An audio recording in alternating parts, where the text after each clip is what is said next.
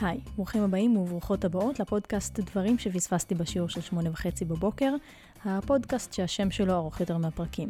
מבטיחה. בכל פרק נחשוף בפניכם נושא, סיפור או תיאוריה שאולי פספסתם. והפעם, קמפיין I'm Backing Britain. כשמדברים על בריטניה של אמצע ה-60's, האסוציאציות הראשונות שעולות לרובנו הן הביטלס בשיאם, או צעירים עם בגדים צבעוניים. אבל המציאות לא הייתה כל כך ורודה באותה התקופה. היו גם לא מעט בעיות ומשברים, ומהגדולים שבהם מוביל להתפתחותו של קמפיין מעניין שהסעיר את המדינה לכמה שבועות, אך גם קצת נשכח מהתודעה.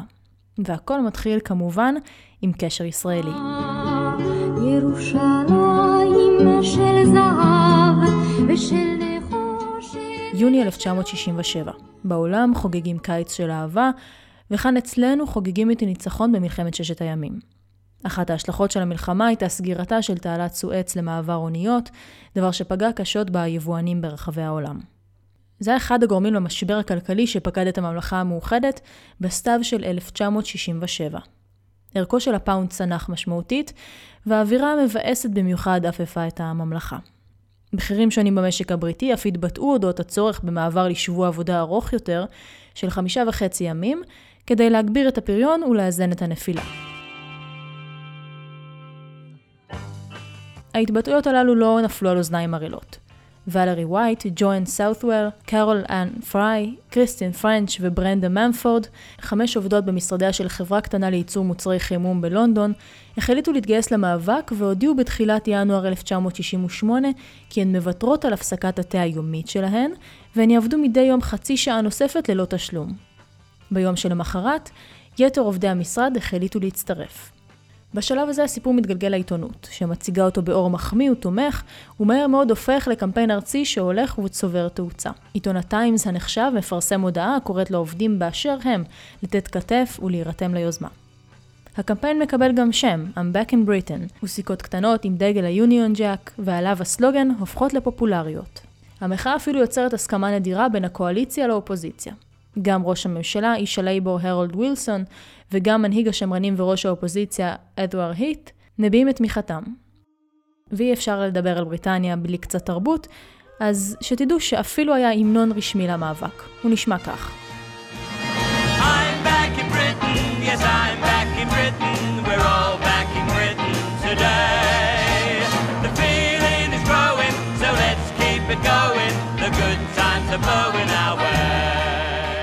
אבל לא כולם היו כל כך מרוצים.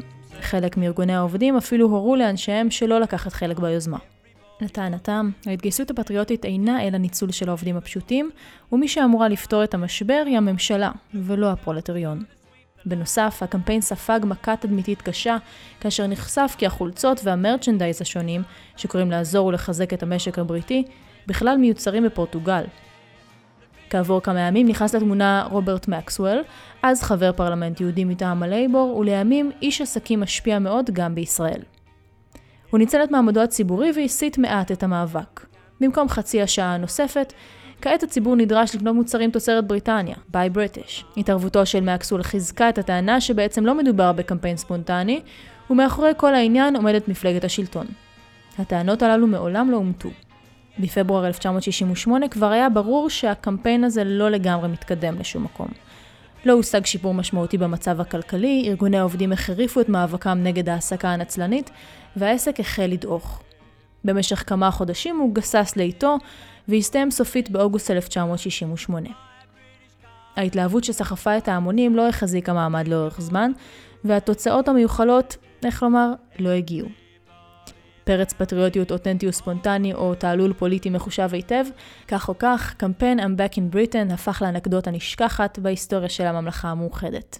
ומצד שני, עם משבר הברקזיט הנוכחי והחשש מקטסטרופה כלכלית במקרה של פרישה מהאיחוד האירופי ללא הסכם, אולי אפשר לצפות לאיזה קאמבק מפתיע.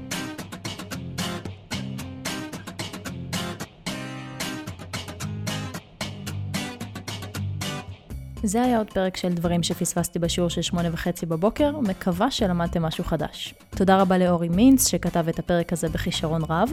אם גם לכם יש רעיון לפרק, דברו איתי. אני מיכל פורת, נתראה בפרק הבא.